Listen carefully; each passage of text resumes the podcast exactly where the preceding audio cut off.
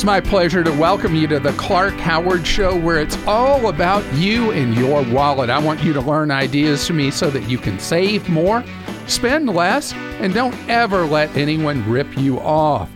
Clark.com is our main web address. ClarkDeals.com is where you go to save the money. Now, you rely on me for advice, for guidance, for information, and it's really important to me that I serve you. That's the whole purpose of what I do is to be of service to you. But there are times where you feel I come up short on that, that I have failed to deliver. And that's why we have a feedback forum called Clark Stinks. It's where you let me know that I did fail to serve you and others. And so you can post on Clark Stinks. Others can see what you've written. They can comment on it, add to it, disagree with you, agree with you, whatever. And this is really useful to me. So please, if I've annoyed you, take the time to go and post. Now, weekly, our producer Krista goes through your posts on Clark Stinks and shares highlights with you here on the air. I should have never encouraged you to speak. You must think I'm pretty stupid. You should be ashamed of yourself. Well, maybe I'm wrong. Maybe I'm wrong. Maybe you're right, pal.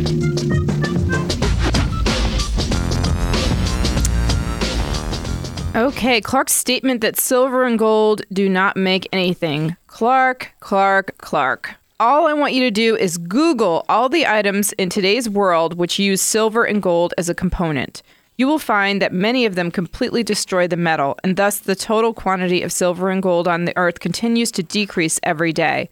It is very similar to petroleum, except that both happen to be beautiful metals. Saving these metals can also be fun if you turn it into a coin collection. Thus, I say let people invest in gold and silver. It's a great hobby, and both are important metals to industry. As the supply of both goes down, the value will continue to rise. I appreciate what you've said about gold and silver, precious metals in general. And there are people that are gold bugs. Uh, gold is on a roll right now. My feeling is that where we really need to invest is in productive capacity, things that improve people's lives, improve wealth overall, create opportunities for people. And with the bright minds we have and the ingenuity that's where the real money's to be made. And gold, in particular, is a hedge against bad times. And there are always going to be cycles of good times and bad times. That's why I've said that having a portion of your assets in gold or precious metals is fine. But as an investment, I don't see it as that. Uh, as for what is made out of gold, obviously jewelry, there are a number of uses for gold and silver that are beyond just holding them, but the primary purpose of both of them that people are using today is as a form of investment, and that I don't support. Okay, so this was definitely written before the person in Massachusetts won that big, huge Powerball lottery. Your lottery advice is oversimplified. Clark, why do you want us to leave money on the table? It's unlikely any of us will win the $700 million Powerball, and normally I'd agree with your advice to take the annuity option on the lottery. Most lottery winners don't win enough to sacrifice the future value of their winnings by taking the lump sum. On the massive Powerball and Mega Millions drawings, the math changes due to tax brackets. After taxes, the 29 year annuity on tonight's Powerball would be 13 $0.6 million. I'm simplifying the effective tax rates. The lump sum of 440 million payout is taxed at the same rate to about 239.8 million. It seems better to take 29 payments totaling 381 million. Anyone with poor spending and saving habits should take the annuity, but people who save can take the lump sum and earn much more. you know, the thing is is that most people who come into an unexpected pile of money have a lot of trouble handling it. And that's why I love taking a big lottery jackpot and receiving it essentially as an annual allowance, because that way, even if you blow one year's money, you still have the remaining years to come. And so it's all about behavior of how we behave as human beings rather than strictly the dollars and cents. And you don't recommend buying lottery tickets. Like, No, you I mean if you not. get an inheritance or anything like that too? the right? best lottery in life is the one you create by your habits and your saving. Clark told a customer, there were two about this, by the way. I'm going to read two. Clark told a customer to structure cash deposits. Listening to the podcast, uh, a caller had over 100K of cash in her home. Clark said to deposit $8,000 a week to avoid reporting. And even after she said she had read that was illegal, he basically said, Who cares? Is Clark trying to get his listeners in trouble? The reporting only takes a few extra minutes at the teller line collecting information. If she structures the deposits to avoid reporting, she will get reported for this illegal activity. Any bank worth their weight will have software in place to detect this activity. The bank will most likely file a suspicious active report on the listener. Time to use Google and educate yourself, Clark. And someone else wrote the same thing that structuring is illegal. I appreciate both of you saying that, and I should not have given the guidance I did on that call. Clark, you don't stink, but your barbecue grill scrubbing advice reeks like a grease trap on July 5th. Listeners worried about getting brass brick bristles stuck in their stomach don't need to go and buy a fancy grill brush with bio bristles. All they need is a wadded ball of aluminum foil. The foil ball assumes the shape of the grating after a few strokes and leaves the grill as clean as any brush, stone, or any other fancy scrubbing device I have ever tried. For your more thrifty listeners, recycled foil works fine just just as well. Just don't forget the fold si- to to fold the side with food residue inwards, Eddie.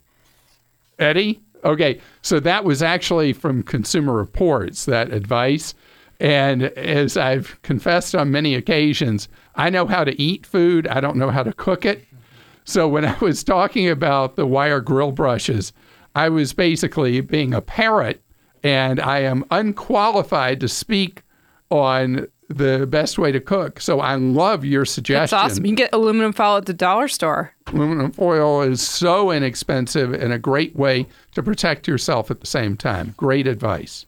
Clark You don't have to do all that cleaning. Ah, oh, that sounds good. Clark recently asked for a simple explanation from a techie about how a VPN differs from other protections one might use when browsing the internet. Here goes. Imagine you're going to drive to the store to buy something, but you're worried about the highway robbers along the way that might assault you during your drive. So you build a concrete tunnel that starts at your garage and ends at the front door of the store. Now the highway robbers can't get to you. You are safe inside your concrete tunnel. But what about the bad guys that might be hiding inside the store, ready to steal from you there?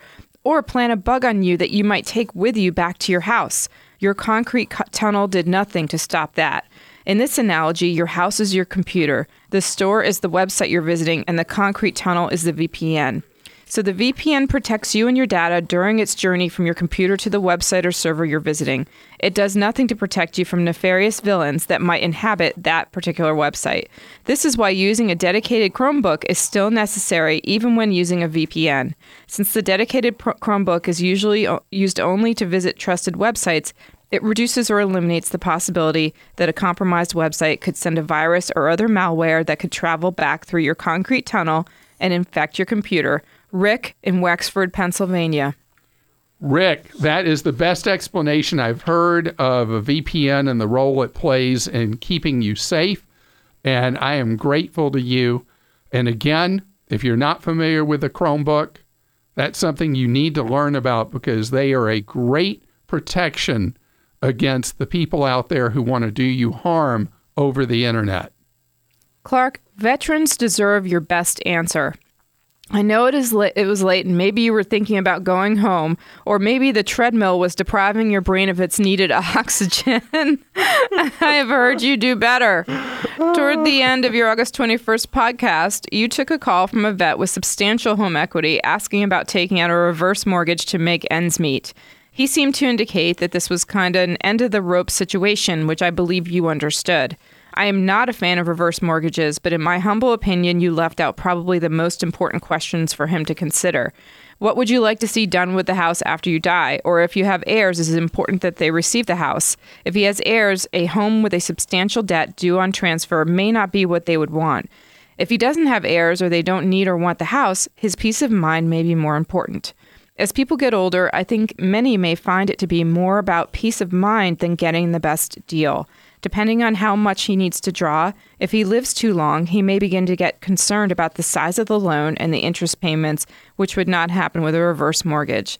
There's no reason to take risks you don't need to. I don't think you gave him your best answer. Hopefully, you guys will pick this to be read and he will be listening. Thank you and him for your service. Do we know who posted that? No. Okay. Well, I appreciate you posting about it. I am hyper concerned about the ripoffs involved with reverse mortgages, the massive fees that are stacked on top of fee with reverse mortgages. And that's why you'll hear me refer to them repeatedly as a last option, not a first option. But I failed if I did not ask the most fundamental question, and that is do you want someone to inherit the house or assets from you? Which is the question I should always ask first when somebody's looking at using their house as a potential source of funds. Hotels stink and Clark smells. Clark recently talked about the appropriate amount to tip the underpaid hotel cleaning staff each night. He totally missed the problem. Hotels should increase their cleaning staff wages by a few dollars and increase the nightly room rates to cover the cost. As a frequent business traveler, I wouldn't mind paying a few more dollars on my rate that I can charge off rather than having to carry cash to dole out each night. Hotels are putting the burden on the guests to take care of the staff instead of taking responsibility for their employees, and that stinks. And, you know, in addition to the problem with hotels underpaying their staffs and causing the very high turnover they have, the same issue is going on in a lot of sectors like restaurants, fast food, where people are being paid at pay rates that lead to the extremely high turnover rates. I had the privilege of talking with somebody who is head of human resources at a large convention hotel and she relayed to me that their turnover of, believe it or not, their turnover of housekeepers was 15% a week. Not a month, a week. And that it's like a revolving door getting people in there. When you have that much turnover, something seriously wrong with the working conditions and the pay. Pennies on the dollar land sale, beware. Clark is always talking about these pennies on the dollar land sales that are supposed to be so great.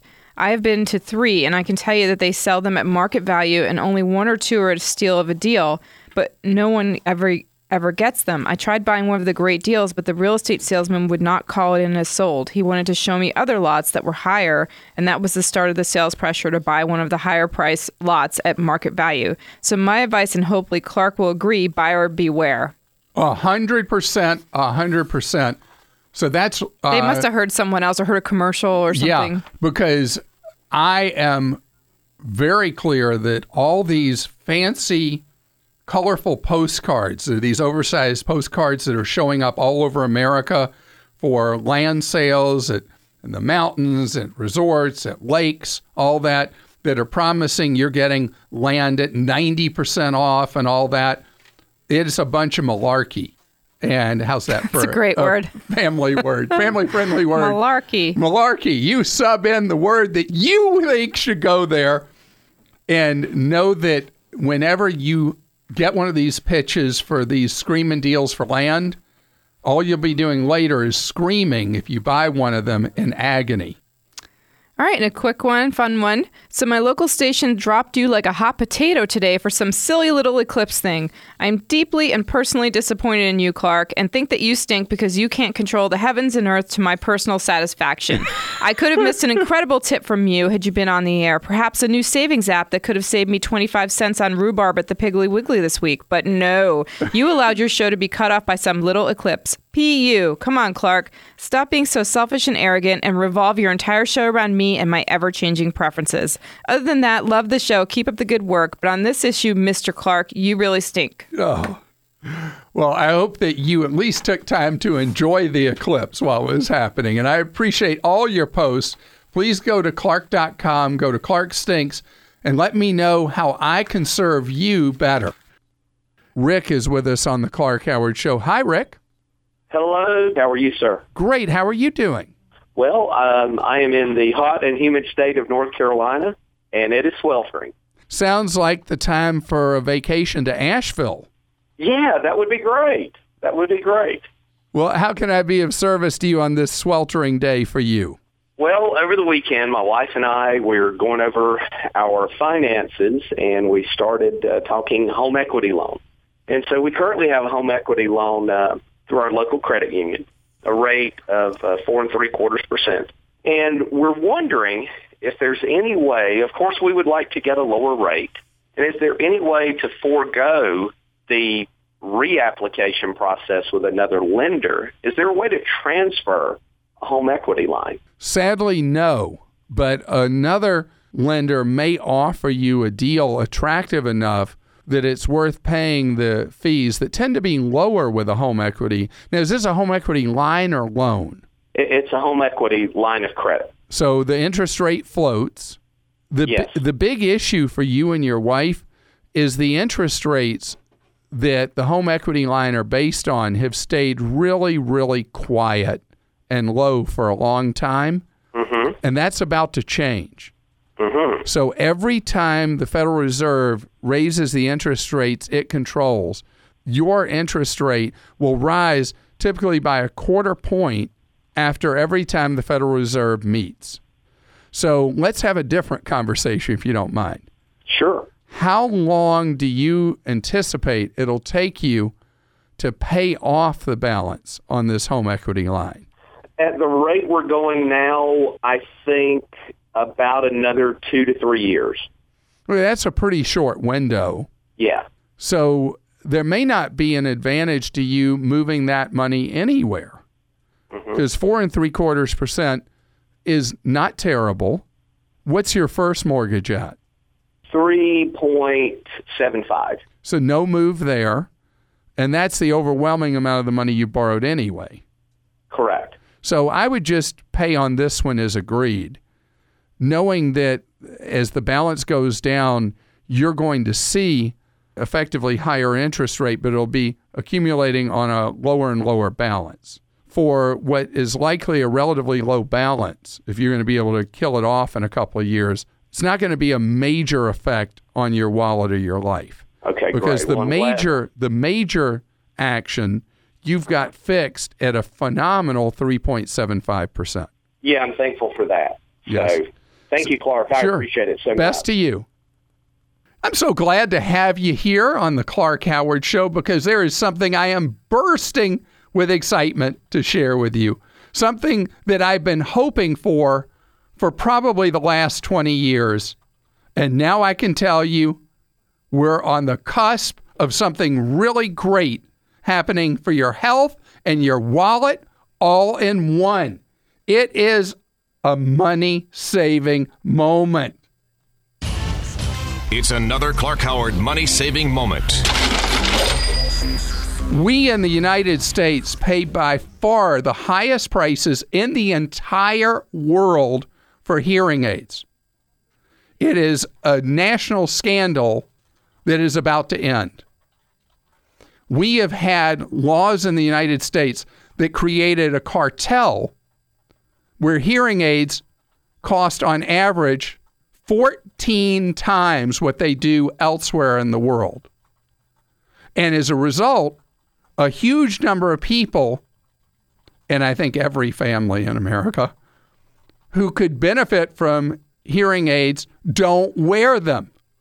But now, thanks to nearly unanimous votes in the U.S. Senate and the U.S. House, we are on the edge of you being able to get hearing aids at a teensy tiny fraction of the current cost. You know, the best estimate is that 90% of people who need a hearing aid abandon the purchase because of a cost, if they even try to get one. And overwhelmingly, people who would benefit don't wear them. I will tell you that when the time comes that I'm having trouble hearing conversation around me, I will get them. There will be no vanity for me about having those things in my ears. And with how much people have been listening to music with earbuds, those earbuds are destroying your hearing, and you will be benefiting from hearing aids much sooner than you might imagine. You know, I fly almost every week, and it's weird on an airplane with the rumble of noise when I'm sitting in a row and I can hear somebody, the at least the beat of somebody's music that they're playing with earbuds. Let me tell you, they got that cranked up. Don't do that.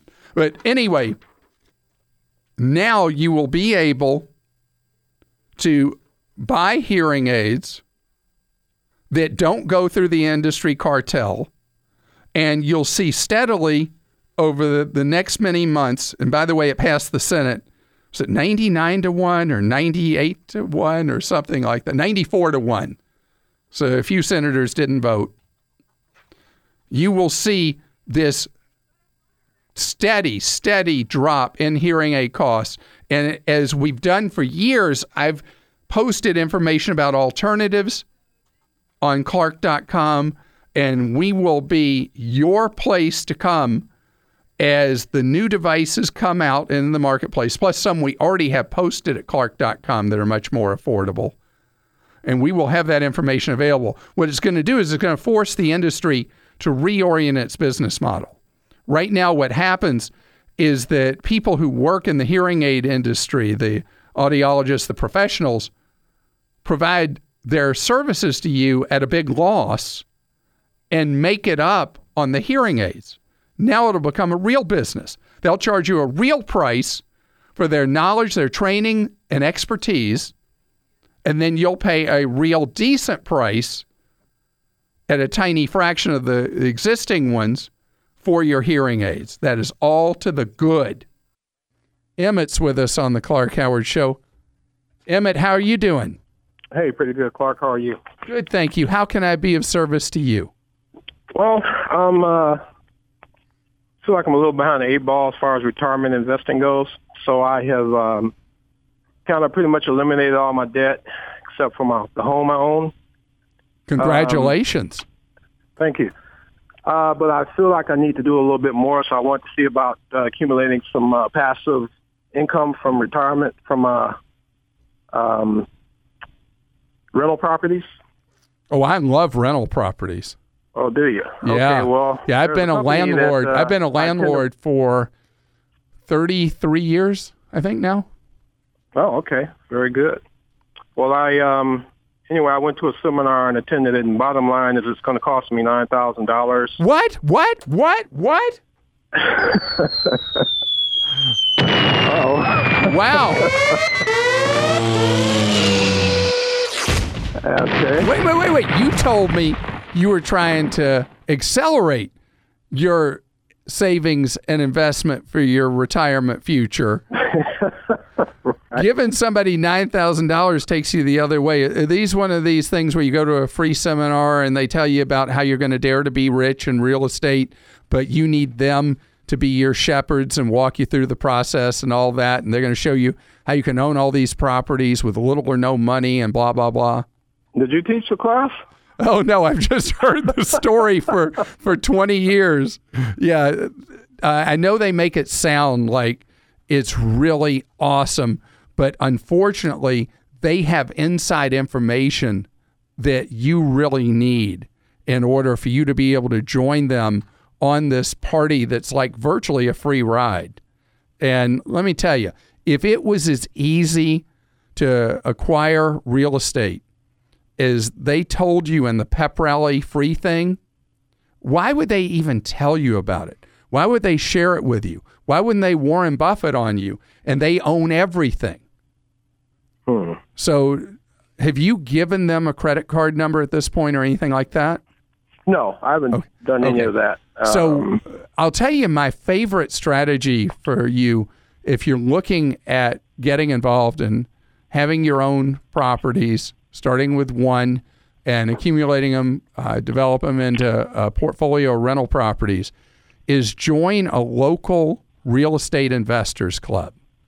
They're all over the country, people just like you who, uh, and it's not it's not going to be a walk in the park having rental properties like they told you at the pep rally. There's a okay. lot of there's a lot of hard work a lot of dead ends, a lot of research. But if you join one of the local real estate investor clubs and just just put in on your computer your city name, uh, real estate investor club, and you'll probably get hits about various clubs that meet, or in your local newspaper, and usually in their Sunday real estate section, you'll see information about local real estate clubs, investor clubs. So you mean I spent 16 hours uh, out of my life that I'll never get back attending that weekend?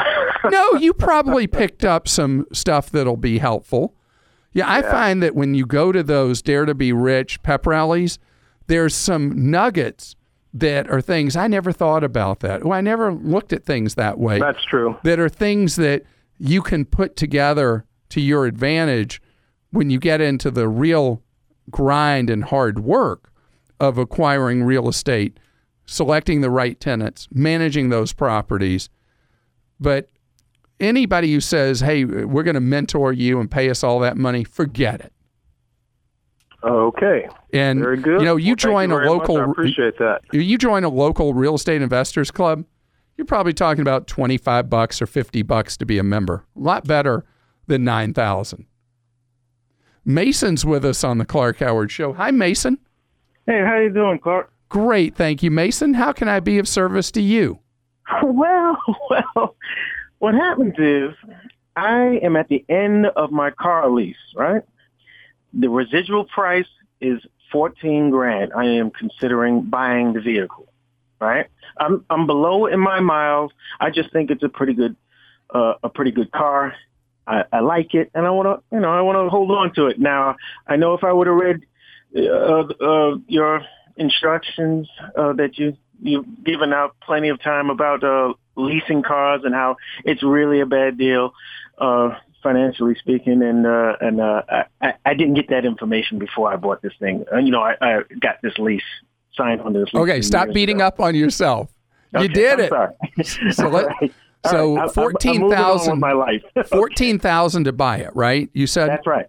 All right. Have you checked to see what the vehicle's actually worth at Yes. its age? Yes, I have. And how much Uh, is it really worth now in the marketplace?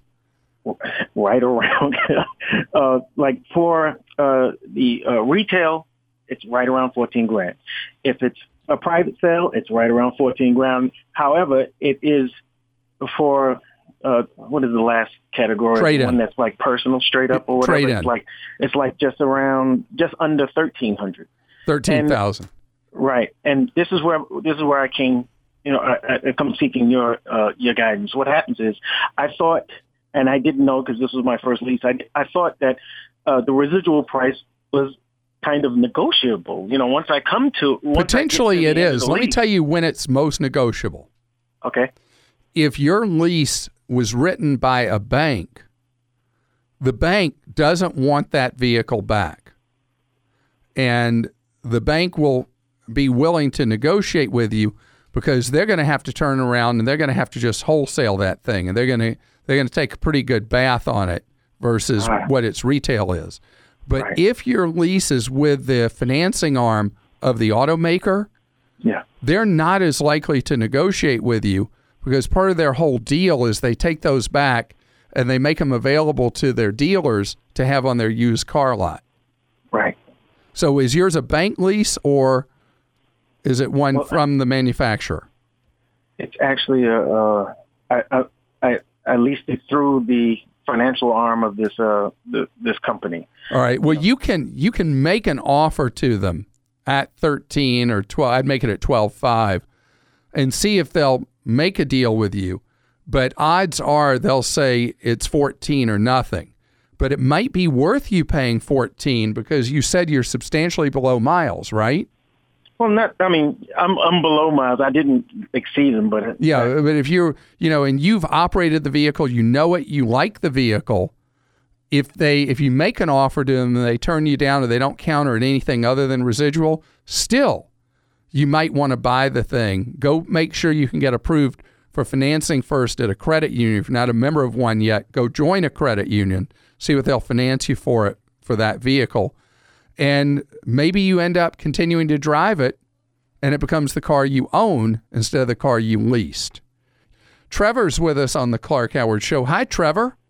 Hey, Clark, how are you, sir? Great, thank you. You have a question for me about doing a Roth IRA for people who are being punished like you because you're too successful. Well, I don't know that I'm too successful, but uh, certainly blessed, I guess. Um, yeah, and it's, it's kind of crazy. Uh, these accounts and the, like the 529, I guess, that they were interested in possibly taxing, and uh, uh, who the heck else knows what else is going to happen. But um, question for you: I am getting a bonus from work. It's fairly sizable. I'm maxing out my 401k, and then um, you know I'll still have a lot left over, and I'm trying to figure out how I could do the IRA, but then roll it into the into the Roth. You can, and why there's a rule that limits Roths based on income and then gives you a way around it is one of the crazy things, along with many others, that point out our tax code's a mess. What you do instead is you put $5,500 into what's known as a non deductible IRA. Okay. Now, a lot of the companies that you'll go to to open one, they won't know what that is. You might have to walk them through it, but there is a obscure version of an IRA known as a non-deductible, which is where when you're income ineligible like you are, you put your money into it. Then you're allowed to immediately move it from that into a Roth IRA without income limit. And that's called a non-deductible IRA. Right. And so it's called a backdoor Roth is you put money into the non-deductible, establish the account and then immediately move it into a Roth. Now there's Okay. one roadblock. If you have any old IRAs sitting around, you are blocked from doing the transition from a non-deductible IRA into a Roth unless and until you also migrate any money in a traditional deductible IRA. Okay. Do you have any of those hanging out? So I, you know, I don't. Oh, But, then for uh, you, this is easy, easy, easy. Then only if you miraculously had a gain on the money in the time period between when you establish the non deductible and you recharacterize as a Roth, would any money be subject to tax? And it would be only whatever earnings you had in the nanosecond between when you establish and when you reclassify, recharacterize. Now I have an old Fidelity account that I don't use. With it, with Fidelity, I mean, I'm not. Fidelity's great. You could do. Fidelity if you wanted to, but it will be a it'll be a retirement account, which will be a separate account number. But you already have an account there, which makes it easier to do that stuff. Fidelity is a very sophisticated company. In their retirement center, they'll have specialists that will know how to uh, carry you through the process of doing the non-deductible and then converting it into the Roth. Ron is with us on the Clark Howard Show. Hi, Ron. Hey, I recently got a packet from a former employer offering three choices to opt out of my company pension. My company got bought by another company, and I retained my employment with that company. And now the former employer, which I had a pension with, They want Um, rid of you big time. they want to settle with me. Yeah. Yeah, they want you out of there. And the reason is is that old pension you have that's hanging out there from where you used to work is a liability for them. Yes. And they want to cut that liability loose and they dangle in front of you saying, "We will write you a check for X number of dollars if you'll get out of our lives." Basically, Yeah, you don't want to do it. not under any circumstances. can't think of any. You generally will be better served, and the reason they're trying to get rid of you is they don't want to pay you the lifetime benefit they have to pay you when you retire. Right. But it's your option. And so they're trying, and a lot of people, in fact, most people take the money. It's like, wow, I never even thought about money from those people. They're going to give me all this. They're going to say, I can have a check or I can put the money in an IRA, but whatever. They just want me to get lost and they'll give me this money. Right. So if they want to give you that money that bad, what does that tell you? Wait till you're older and take the money. Can you wait till age 65? Is that an I- I option? can- oh yes, I can wait. Yeah, Uh, wait, wait, because you know, what it does is it creates a lifetime stream of income for you that you couldn't duplicate if you took the money they're trying to get you to take and you then try to figure out how in the world to invest it to make money for yourself down the road. It will be it won't be impossible, but it's unlikely that you'll be able to do better than what they'll pay you if you start taking that money when you're 65. You're listening to The Clark Howard Show. Thanks for tuning into The Clark Howard Show today. And if you're like me, you like deals, well, we got our deal diggers hard at work at clarkdeals.com that help you save money day in and day out. We work around the clock to find the best deals for your wallet, and they're on a variety of consumer items. Check out clarkdeals.com